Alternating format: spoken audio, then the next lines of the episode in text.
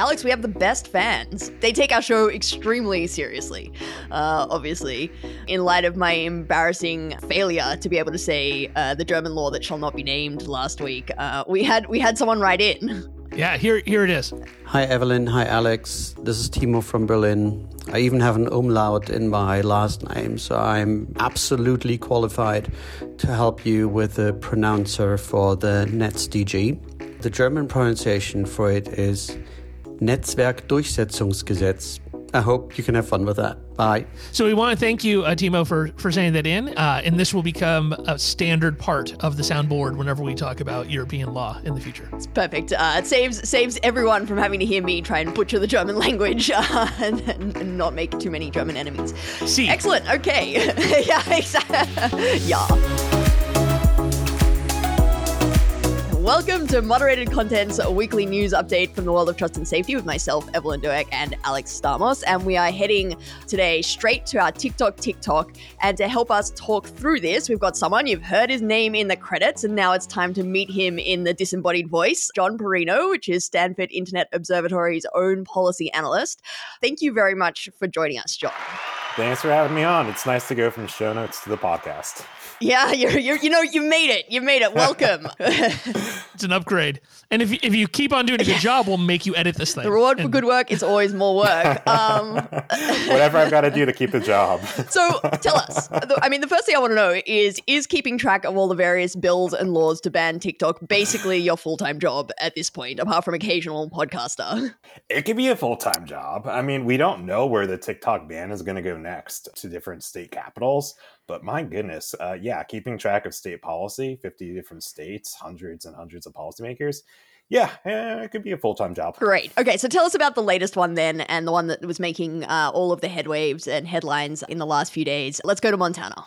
Sure. Yeah. So in Helena on a Friday afternoon, the Montana State House passed a TikTok ban, essentially. What the bill does is it bans app stores from making TikTok available for download in the state. And it would go into effect beginning of next year, but it's probably going to run against a whole bunch of different legal challenges. But it doesn't ban users, it bans you know app stores and would fine them $10,000 for violations for making the app available. And what's really interesting is it actually previously would have banned internet service providers from allowing anyone to access it on their phone, on their laptop. Um, that was actually stripped out but the bill still does not allow TikTok to operate in the state. What that means, I don't really know. Um, so it basically couldn't download it uh, from a Google Play app store. It hasn't been signed into law, but more than likely will. Montana's has a Republican governor, Greg Gianforte. He's previously passed uh, bans at the state government level against TikTok. Is he running for president like half the Republican governors uh, in the country? We shall see. Um, who uh, knows? That's with a... this popular policy, uh, he'll have the youth vote short up. yeah. but basically, you know, this is a Republican-backed bill. Uh, it basically passed on state um, party line votes in both the House and the Senate. And it was a quick moving bill as well. It was drafted in January formally introduced uh, about a month ago, two months ago, on February twentieth, and now it's already passed. Uh, that's that's really quick moving. That's a difficult thing about following all these state bills. Great. And yeah, and it's due to come into force January 1st, 2024, I believe. Highly unlikely, I think, that it, it ever will. One of the questions we were talking about before we started taping was we were saying that the app stores have argued that this is technically impossible to comply with. The idea that they can stop a single app from being downloaded in a single state.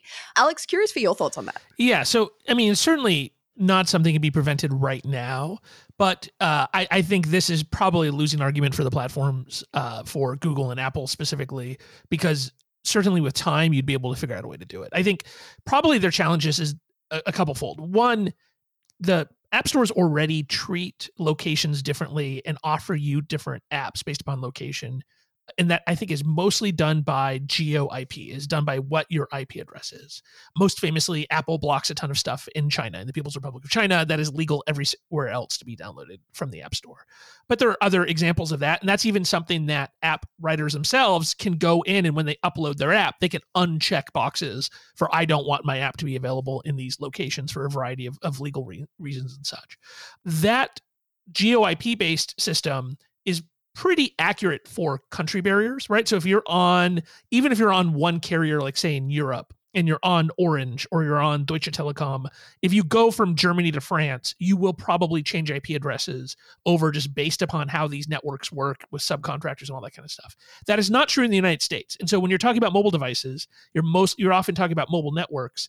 The l- location of this is a AT&T address in Montana versus Idaho versus wherever probably not going to be very accurate. And so your phone does have fine GPS location, but for the most part, that is not used by the app stores. And so if they wanted to do this, they'd probably have to go and violate people's privacy, grab their GPS location, go figure out exactly where they are, and then geo block only within Montana. So I think it's possible, but it's not possible today. It would require a bunch of code to be written and would require them to to reduce the privacy of their users. Yeah, I got to say though, I think that this is probably going to be the trend. Like we are seeing so many state-based bills and laws coming along, not just you know uh, these kinds of at the applica- uh, at the app store layer, but we've seen all of these content moderation bills, you know, the Texas and Florida laws and things like that. And if some of those are upheld as constitutional, um, we are going to have a situation where we're going to have conflicting state laws about what these companies can do, and that hasn't been a problem yet, but it certainly you know could be going forward. I mean, it's sad to see us, you know, for all these laws, for the privacy laws, uh, for the content laws, we're throwing away one of the great competitive advantages of the United States when it comes to internet services, which is that we used to be a unified market, right? That you could build one product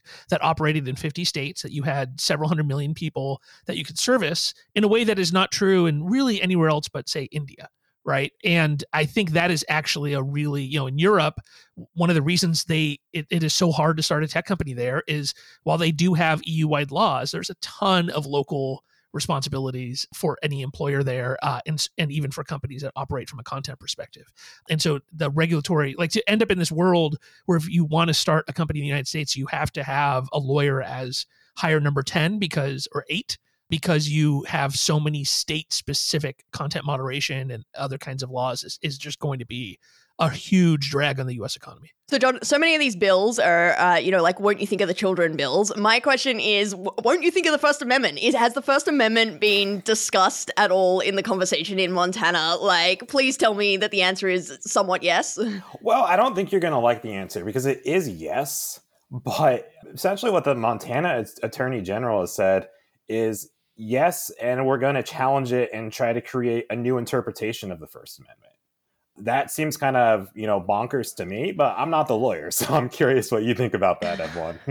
Yeah, I mean, uh, we've talked a lot about, you know, why I think TikTok bans are unconstitutional flagrantly. So this bill is not helping itself. This bill is just insane. So if you go and, and read it, uh, we'll include a link to it. Um, it's going to be findings, the first Montana bill that talks about NyQuil. And- yeah, it's, it's so good. So in the findings, the complaint against TikTok is that TikTok fails to remove and may even promote, uh oh, dangerous content that directs minors to engage in dangerous activities, including but not limited to, and then lists a bunch of nuts things, uh, including throwing objects at moving automobiles, lighting a mirror on fire and then attempting to extinguish it using only one's body parts, uh, smearing human feces on toddlers, uh, licking doorknobs and toilet seats to place oneself at risk of con- contracting coronavirus, uh, attempting to climb stacks of milk crates, and stealing utilities from public places. And I hate to break it to the Montana lawmakers, but unfortunately, content depicting people attempting to climb stacks of milk crates is definitely protected speech. I'm not going to say it's a significant con- contribution to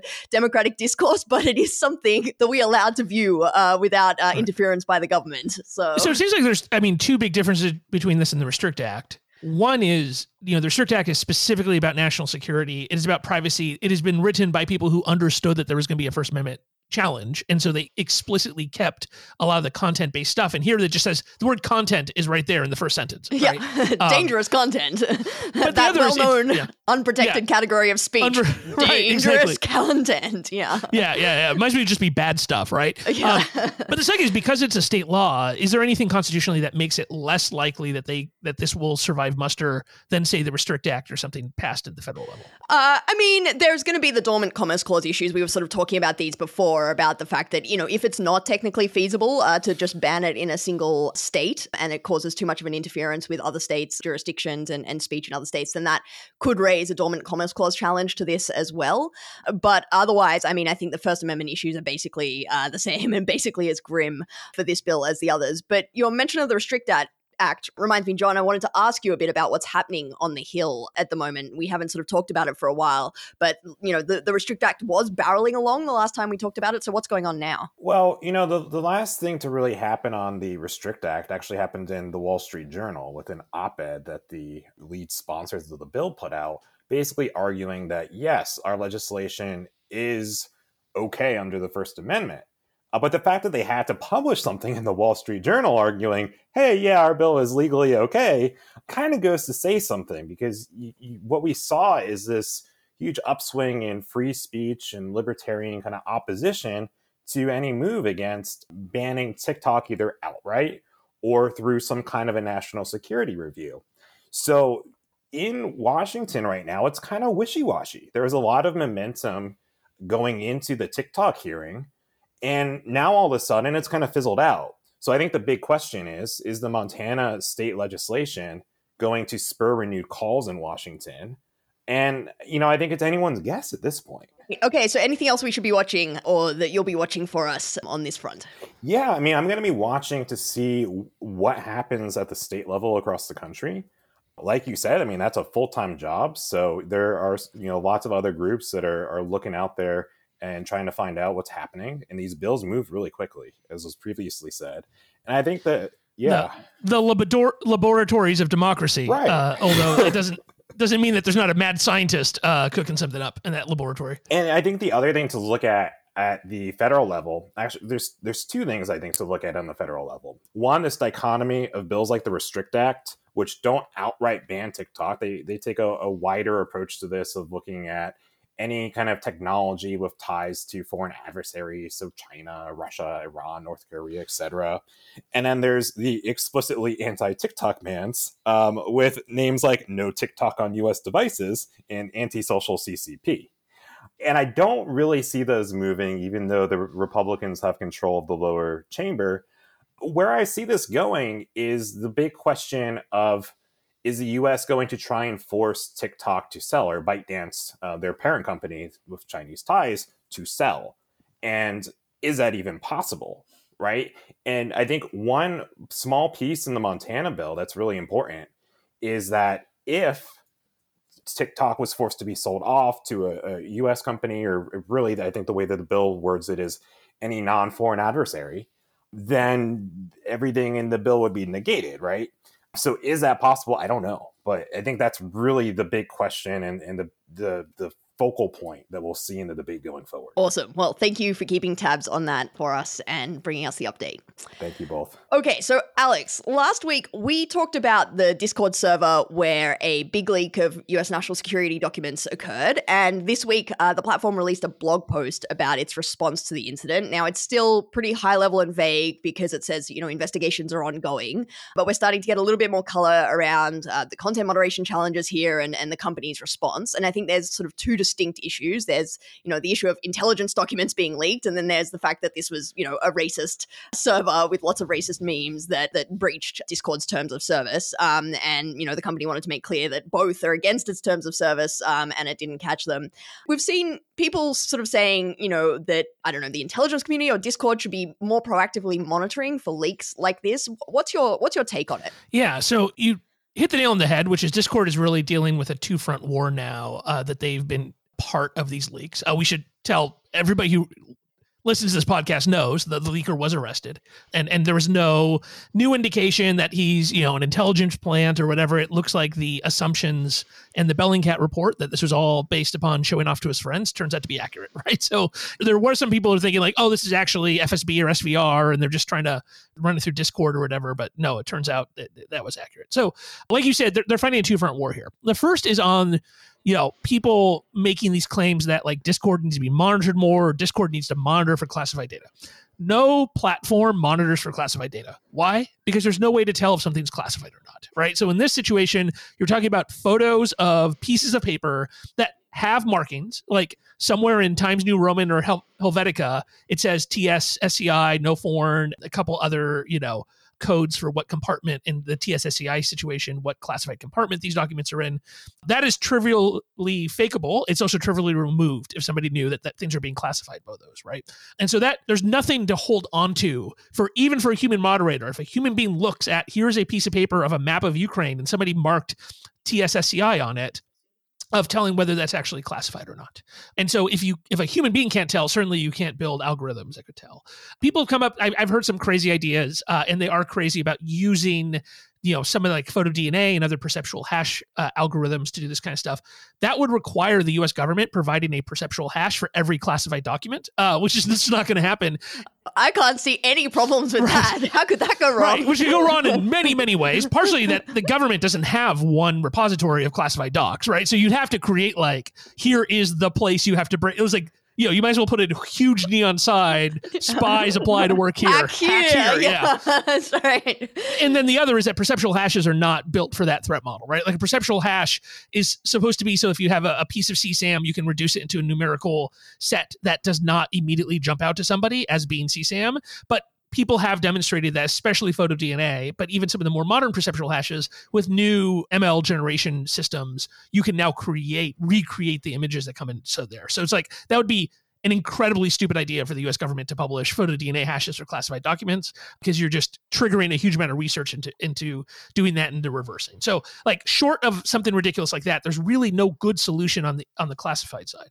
But the other thing that Discord is trying to talk about here is I think what they're realizing is that the the fact that they're in the news and they're in the news for as Casey Newton said, he's like, I, I, Googled Thug Shaker and it turns out to not be great, right? Like it is like a, a, you know, a racist meme that you can have 20 or 30, you know, teenagers uh, effectively and young National Guardsmen hanging out and they could, you know, get a little racist and they can, you know, yell anti-Semitic stuff while they're at the gun range and all that kind of stuff. And Discord has an interesting trust and safety model in that they're kind of like Reddit, in which if you run a server, you are mostly responsible for the moderation, but they do have a baseline level of moderation they do everywhere, right? So I've confirmed with them like they do child safety work no matter you can't opt out of doing child safety work right?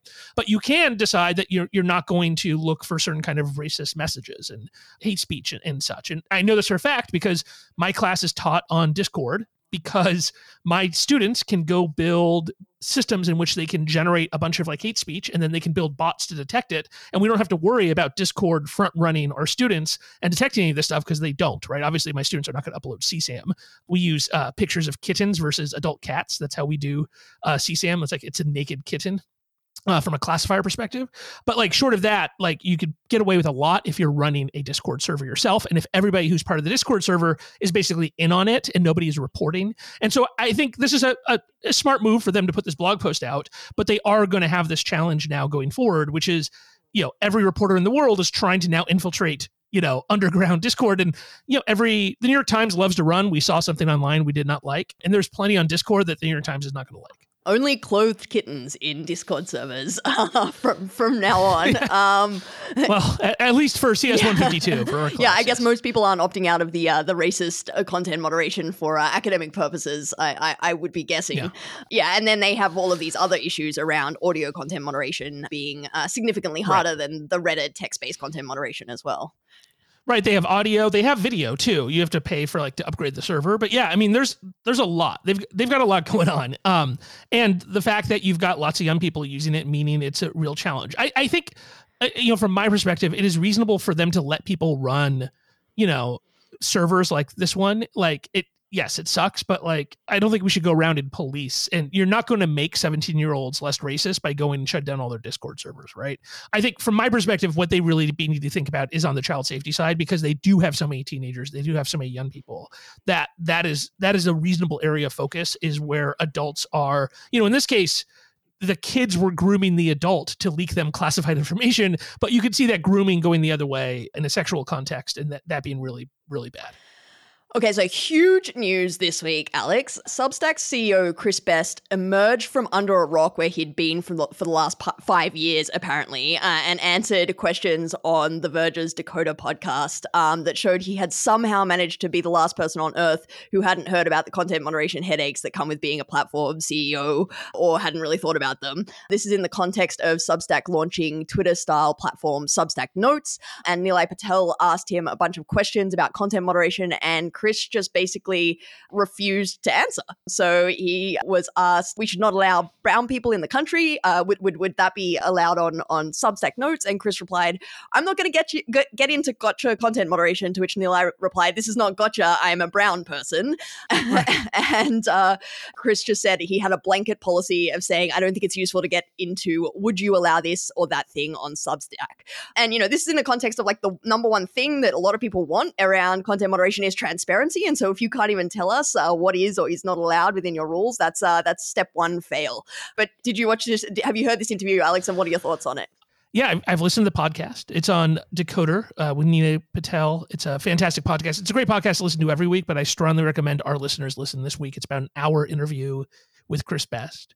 There's a lot in there. So I'm gonna have to say I am not neutral on Substack right now, uh, and I'm not neutral for the exact same reasons that uh, Nilay was pulling out of Best, which is that Substack has effectively given up on their responsibility to do any kind of content moderation, not just on the notes feature, but on their fundamental feed, uh, product, their their newsletter product, because they've got the theory, and Best kind of explains this that effectively all the bad stuff that happens online is driven by online advertising and driven by algorithmic feeds. And so because uh, newsletters at least are not algorithmic and they don't have advertising, that you know effectively you can have run a free speech platform and everything will be fine. This is a theory that has been pushed by one of your uh, old Harvard uh, colleagues, and it was like an irritating thing when I heard it quoted at me by academics and NGO folks who are just trying to make themselves feel better uh, and trying to feel morally superior to anybody who's ever worked for an advertising supported product. But then it was just irritating. Now we're seeing it weaponized, right? Like this theory that everything comes because of online advertising, that that is the only thing that has ever caused anything bad online, is now being used by Substack as an excuse.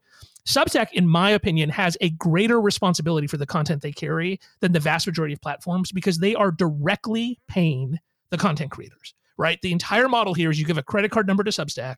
Substack keeps something like 20% or 30%, and then they pass rest of the money through. They do a direct ACH transfer of money into the bank account of the person who's writing the blog. As of right now, uh, one of the top posts from one of the top Substacks is a 42 minute video uh, made by a Substacker about one of our colleagues that is just completely full of lies, that is intended to try to ruin her life, to try to make it people think that she is this horrible person. He has called her one of the most dangerous people in America, which is pretty clearly a call for violence when you call somebody one of the most dangerous people in America. And it is 42 minutes of bullshit, right? Of complete and total misinterpretations of things she said and just making stuff up about her. He is being paid thousands of dollars a month by Substack.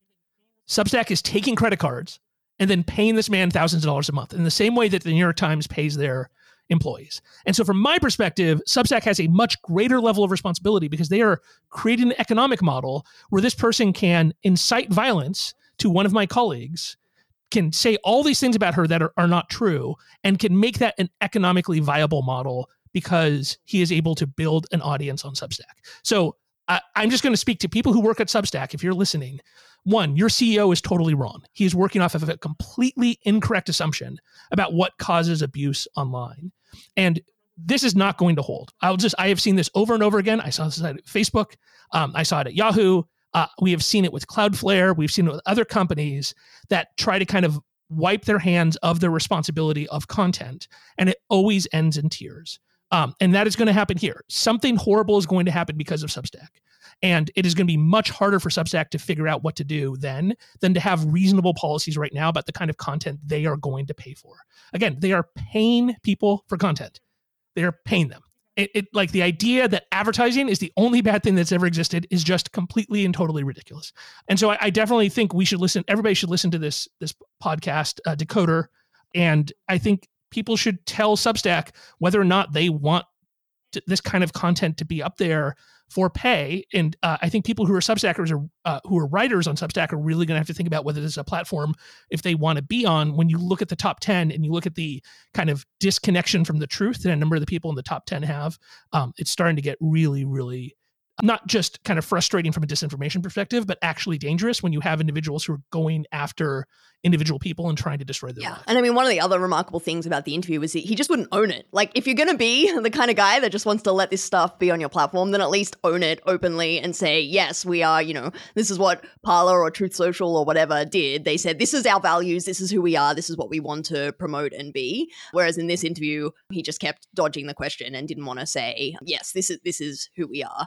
Yeah, which worked fantastic for Mark Zuckerberg of like kind of dodging, you know, I'm gonna, you know, of, trying to not be responsible for content moderation. That worked out great. It's just, it's incredibly stupid for them to like, you look at all of these examples and they're glomming onto this idea that like if they don't do an algorithmic feed, that's the funny thing is that Notes is effectively algorithmic, right? Like it's got a discovery mechanism built in it. So they have built a straight up Twitter competitor. It, they're going to have all of the Twitter responsibilities on top of the responsibilities you have as the publisher Yeah. of paid content. One of Substack's finely tailored policies, by the way, is we don't allow content that promotes harmful or illegal activities. So uh, any content that promotes harmful activities, that's uh, that's a very narrowly tailored free speech rule right there. Yeah. Well, you could tell from their their policies that they haven't really enforced them because there's no subtlety at all, right? Like you, you look at like Twitter's policies even now, and it's incredibly dense. There's all this detail of what they exactly mean by these things. And Substack has these super broad things because they never actually enforce them. okay, so that's the perfect segue. Let's go over to our Twitter corner then. So Elon, I think, is still CEO, although he did say in an interview last week uh, with a BBC journalist that he's promoted his dog to CEO. So maybe he's technically uh, upheld that end of the bargain to step down. This is kind of like I believe the king of Thailand made his dog like the air minister or something like that. Uh, yes. So So uh, it might as well be, though, given where we are. Uh, although this morning, Twitter published a blog post that I swear must have been set for like delayed publication from the old guard, and it only just went live because reading it is like I'm, going I'm through. pretty sure Yoel Roth wrote the first version of this document. Like it's it, It's it was- amazing. it's out of a time warp. It's it, yeah, you're going through a wormhole, single- a, yeah. a wormhole through uh, to like uh, t- 2022, uh, July 2022, and you get this post that says "Freedom of speech not reach an update to our enforcement philosophy," and it talks about how they believe uh, it's their responsibility to keep users on our platform safe uh, from content violating Twitter's rules, uh, and so therefore consistent with their freedom of speech not reach policy, they're going to add publicly visible labels to tweets identified as potentially violating our policies, letting you know that we've limited their visibility. And this is um, uh, this is like that clickhole meme where it's like heartbreaking. The worst person you know made a great point because this is actually this is a, you know would be a really good policy to have much more visibility around when they're doing the kind of uh, reduction in amplification because of a you know policy intervention. And you know they're saying they're working on the ability to allow people to appeal it when they get these reductions and these labels. Uh, all of that sounds uh, It's, sounds it's great. fantastic. It's actually great. And the labeling stuff, like you and I have talked about this, I think like having transparency of when things are labeled and when their reach is limited is a fantastic step and absolutely appropriate. I, I have a theory here, which is there are a handful of remaining trust and safety people who have been highly promoted at Twitter who have benefited from the Musk world, but are now realizing this is going to be a, a horrible black stain on their LinkedIn. And so they are, you know, there, there's a line in Moneyball uh, where the general manager asks the, the manager, why aren't you playing the, the, the team like I want you? And he says, I'm playing the team in a way I can explain during job interviews. Right. um, and I think this is what you're seeing is tw- trust and safety execs, the ones who are left at Twitter, playing the team in a way they can explain in job interviews that even if Musk doesn't like it, they need to now preserve their, they cannot be seen of going crazy MAGA, being part of painting the W, you know, of like all the nutty stuff he's done. Um, and so they're going to continue to you know they're going to do their jobs as best they can until they get fired which is pretty much inevitable like i, I think it's effectively you know being the head of content moderation for elon musk is going to be like the number two at al-qaeda right like it is not a job that you can hold for a, a serious period of time. You do not get a gold watch at the end of, of that career. Yeah. Well, good work, team. This is one of the best uh, policy announcements we've seen from a uh, trust and safety team in, in a in a little while. So uh, I, I, I, you know, we wait to see what enforcement is going to be like. Um, but but it seems good. Back on Earth One, though, uh, things continue apace. Um, so a trailer of uh, Twitter CEO Musk's interview with uh, Fox News host Tucker Carlson was released, in which Musk says that the degree to which various government agencies effectively had full access to everything that was going on on at Twitter blew my mind. Um, and when Tucker asks if this includes people's DMs, he says yes. So uh, that's bananas. I don't know what to make of this claim that the uh, U.S. government is just reading people's DMs. It, you know, is it is it at all plausible, Alex? I mean, I you know, if that is what was happening, then that was a federal crime, right? Like it, it would be a violation of the Stored Communications Act uh, for the government to just read people's DMs. They have to do so under specific lawful process. And if that's true, then Mr. Musk really should provide that evidence to a U.S. attorney uh, so that the former uh, management of Twitter can be prosecuted under the Stored Communications Act. Um, do I think that's what happened? No. I think what's happening is that Musk has never really worked uh, in a situation where you have to get search warrants. And the fact that there was like an entire legal team whose job it was to take search warrants and wiretap requests um, and other kinds of lawful process around the world, and who then had to provide that data was kind of a shock to him. And he is conflating that with some kind of grand conspiracy. But yeah, that heads up, Mr. Musk. It turns out when you buy one of these platforms, you end up buying a bunch of legal responsibilities that have been defined by Congress. Uh, he could also be talking about FAA 702, which does provide, you know, like a lot of people have complained about uh, gen- our you know, mutual friend Jennifer Granick uh, is a great voice on FAA 702, and that is up for renewal right now. If he has complaints about FAA 702, again, he should talk about that publicly and not just throw out random stuff to Tucker because it is important for Americans to understand how 702 is being used. There are supposed to be limits there. It shouldn't be used against Americans except, you know, effectively by accident. Uh, and so if 702 is being abused, then he absolutely should be saying that publicly. Um, but of course, it's crazy and a witch hunt uh, for the FTC to be investigating Twitter's privacy practices uh, against any of this background. And so this week, uh, the yes. GOP subpoenaed Chair Lina Khan uh, saying that the FTC has abused its statutory and enforcement authorities uh, in investigating Twitter's compliance with its privacy obligations because uh, everything is, yeah, we've, we've talked about this before and why it makes total sense that that investigation would be ongoing. There was a bunch of other stuff. NPR is no longer posting on Twitter. Uh, it seems like um, Twitter is either you know resisting, ignoring, or completely unaware of a bunch of take- takedown requests in Brazil. Was there anything in particular that you wanted to cover about Twitter uh, in the last week before we move on? Uh, no, I mean the, the NPR thing's not shocking. They don't like the state-sponsored label. Uh, a number of people have pointed out uh, that today was supposed to be the day uh, that SpaceX tested the Starship, which is a really really cool rocket. That is much of the R&D of it was paid for by the US government. And so, you know, with uh, $15 billion in government rewards, I think SpaceX is much more state sponsored than NPR. Uh, so I'm looking for Musk to get the state sponsored label himself, you know, to, so that we're fairly applying. Consistency sounds good. Okay, so a, an undated document in the Discord leaks suggests that Russian fake account operators um, are boasting that they are detected by social networks only about 1% of the time uh, that they set up these fake accounts, which would mean a whole bunch of undetected accounts. Now, there's all sorts of caveats here. Uh, nothing suggests that these accounts are having, you know, an impact, or um, it's entirely possible that these are, you know, that Russian boasting is not entirely connected uh, to empirical reality, or it's possible that these 99% uh, are the long tail of accounts, uh, like, you know, bot 19645 uh, that is just liking posts without doing anything in particular.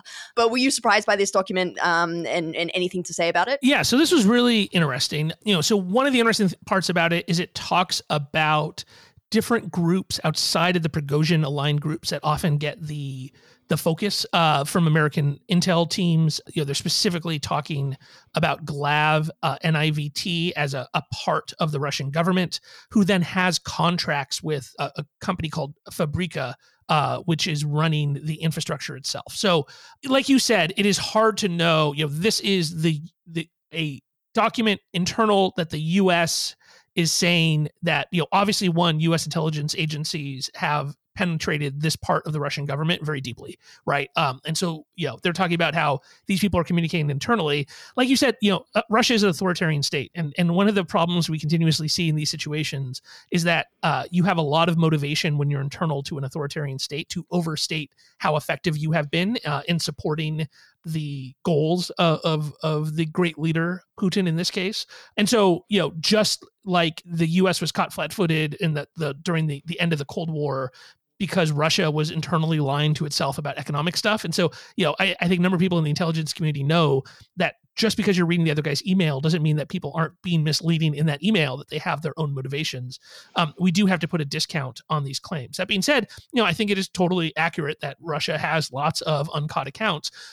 As as Renee said in her her Mastodon posts, a lot of them are probably the things that you use to promote other content, right? of the you know john nine numbers and such which are the the kinds of accounts you use to vote things up and to try to to make things trend and such um but uh yeah i mean i think it's it's an important thing it, you know the problem here is there's no evidence that the US government has actually talked to the platforms about this. So we're kind of back to the battle days of 2016 when you have, you know, TS SCI documents talking about foreign influence campaigns where if that if none of that information is making it out to the platforms that can actually take steps, then there's no way to have kind of a coordinated whole of society response here. And so I, I do think this raises interesting questions about which of these things were briefed out to the appropriate people at the platform so that they can be looking for Fabrika specific bots and was there any technical component there? Like if they're this deep inside the loop then you would hope that the us intelligence community would have their hands on actual indicators and just one indicator of like here's one vpn server or here's one you know uh, phone number that is used could be the kind of thing that could take that could uh, trigger a really good investigation by one of the teams of the platforms that that do anti IO work. And you know, I think those are the questions that should be asked now: is what did the government do with this knowledge, or is it just floating around on these internal documents that got put into burning bags in Massachusetts that a 21 year old was able to walk out? Right. With? And I guess the politics around that right now are not conducive uh, to the most, you know, uh, right but it's a good reminder, and I hope it's a reminder that uh, a number of people, in especially the U.S. House, take, which is like America's adversaries are still building this stuff. As much as they want to paint the idea that Russia did absolutely nothing in 2016, has done nothing since, that's just not true, right? Like you know, every Ameri- every authoritarian state in this on this planet is trying to manipulate the internet um, a lot of democratic states are trying to do it too, although generally with less aggressive means. And so, you know, these companies need to do that kind of work. And if you care about the U.S. having a leg up on its adversaries, then you're going to want the U.S. government to at least give heads up to the platforms of what's going on. Okay, so in an update that is uh, wonderfully reminiscent of something like Veep, um, this is hilarious. The Arkansas bill that we talked about last week um, to impose uh, age restrictions on social media, uh, turns out no one's really sure what it covers. Um, so there's this uh, fantastic exemption uh, in the law that kind of makes no sense at all. I'm just going to read it. Um, so, uh, this does not include a social media company that allows a user to generate short video clips of dancing, voiceovers, or other acts of entertainment in which the primary purpose is not educational or informative, uh, does not meet the exclusion under another subdivision. So, it, it seems to, although the wording is not entirely clear, exempt platforms that allow short video clips of dancing voiceovers or other acts of entertainment, which you know seems to describe what's the first platform uh, that, that that leaps to mind um, when you when you hear those words. Mm, your favorite? Yeah. Uh, so TikTok, everyone's trying to ban it, but Arkansas, you're like, you know what? We've got to make sure if they're not going to have access to it in other states, we really want those 16 year olds to be able to get through uh, with no impediments in Arkansas. So at the Arkansas the, needs their dances. That's right. the bill sponsors believe that it should. Co- I mean, it was intended uh, to cover platforms like Facebook, Instagram, TikTok, and Snapchat. Um, but unfortunately, that might not be what they actually said uh, in the law. One other thing is that it absolutely doesn't and uh, wasn't intended to cover YouTube um, because uh, there's a different exemption for companies that offer cloud services and get less of, than 25% of their revenue from operating a social media platform, which uh, would apply to Google. And so, therefore, does not apply to YouTube because nothing bad at all ever happens on YouTube. I don't know how they manage this. It's uh, it's amazing. Um, I just gotta you know tip my hat to that one uh, for for YouTube, honestly. Okay, can I get a uh, a legal corner announcement, please? Great. Uh, so this Wednesday, the court is hearing argument in a case um, that could have significant ramifications for online speech. I've talked about it briefly a while ago on the podcast, uh, Counterman v. Colorado. It's a case about a man who, over the course of two years, sent hundreds, maybe thousands of messages to Coles Whalen, uh, a, a, local musician that he didn't know.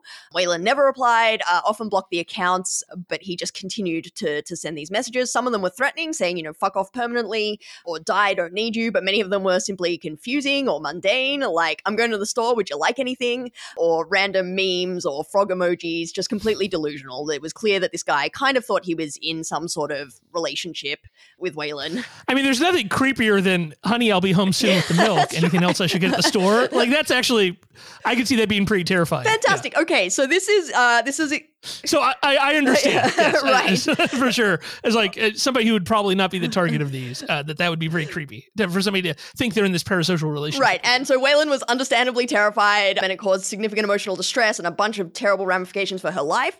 This has been framed by the parties in the arguments and in the media as a case about threats. So were these messages sufficiently threatening and did you know Counterman subjectively intend to threaten Whalen or was it enough that it was that the reasonable person would have interpreted these as threats threats. But I, along with Genevieve Lakier and Eugene Volokh, have written an amicus brief to the court arguing that that's all wrong for a lot of the reason that you just said, Alex, which is these messages don't need to be explicitly threatening to be very scary and, and have negative right. ramifications. Uh, this is a stalking case, uh, as we argued, and he was in fact prosecuted for stalking, not for making threats. There's no constitutional right to send a barrage of unwelcome messages to a person that doesn't want to receive them. That contributes nothing to public discourse and is not, you know, great for democracy. And so it's a category error to sift through these two years, thousands and thousands of DMs and say, can we find one needle in the haystack that was explicitly threatening? Uh, you know, I should say to the listeners that our brief is in the minority, that is not the uh, the dominant way that this case is being talked about, but we're really concerned that if the court conflates the two, these threats issues with these stalking issues, uh, it's going to accidentally eviscerate a whole bunch of online stalking protections um, with pretty dangerous consequences. So that's being argued on Wednesday morning this week. And we are just hoping for either a question from someone on the court or a footnote in the judgment to say, you know, no matter what they do, uh, we are not eviscerating stalking laws. So uh, stay tuned.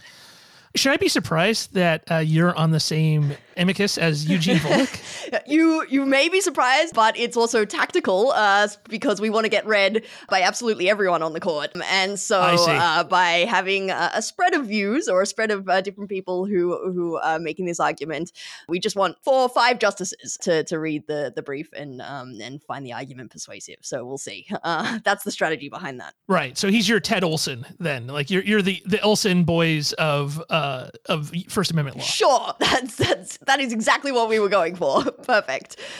All right, and I think that's it. Uh, unless you had anything else to cover. So I have a sports update. The oh. Sacramento Kings defeated the Golden State Warriors in game one uh, of the NBA playoffs. Uh, for those who don't know, I grew up in Sacramento, uh, which is actually uh, a horrible place to be a teenager, but a great place to be a parent of a teenager. And one of the only fun things I got to do is my dad had season tickets to the Sacramento Kings since they moved to Sacramento from Kansas City. And so I've personally probably seen 150 wins, 400 losses over the last several decades.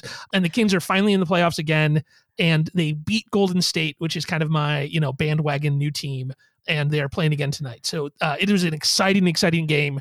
Those of you who, even if you're not a big basketball fan, I do recommend tuning in because it's like two very exciting, fun teams that are playing. And, and uh, Sacramento is famously loud and crazy uh, place to play, um, and you totally see that during this playoff series. Uh, the cowbells are coming out, which is a whole story about the LA Lakers and you know uh, calling uh, Sacramento a cowtown and such, um, which you know Golden State has never done, but certainly the the Northern California rivalry here is pretty awesome, and I hope this becomes like like a, a you know a rivalry that exists now for years uh, that you can have the Kings and the, the Warriors just kind of like the the Giants and A's back in the day. Awesome. We will have to do a podcast uh, excursion uh, sometime um, to Sacramento to, to, watch a game. Well, yes. we should. So we should go to Sacramento and we can interview a bunch of state lawmakers uh, about uh, California's child safety laws, and then go to Game Seven. I mean, hitting all of my favorite activities. Um, I was, trying, to, I was trying to, figure out a way to get Stanford to pay for tickets, and I think we we figured it out. Uh, We've done it.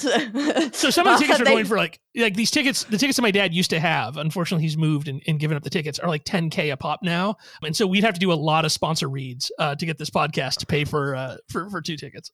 Wow. Well, if you've ever heard of a good cause, surely this is it, listener. Um, write in and uh, sponsor our, you know, to two people in need. And with that, this has been your moderated content weekly update. This show is available in all the usual places, including Apple Podcasts and Spotify. Show notes are available at law.stanford.edu forward slash moderated content. This episode literally wouldn't have been possible this week without the research, editorial assistance, and vocal sounds of John Perrino. Uh, The vocal from- stylings of John Exactly. Bruno. necessary element of the show. It would be a very weird show uh, without without that in there. And it is produced by the wonderful Brian Pelletier. Special thanks also to Justin Fu and Rob Huffman. See you next week.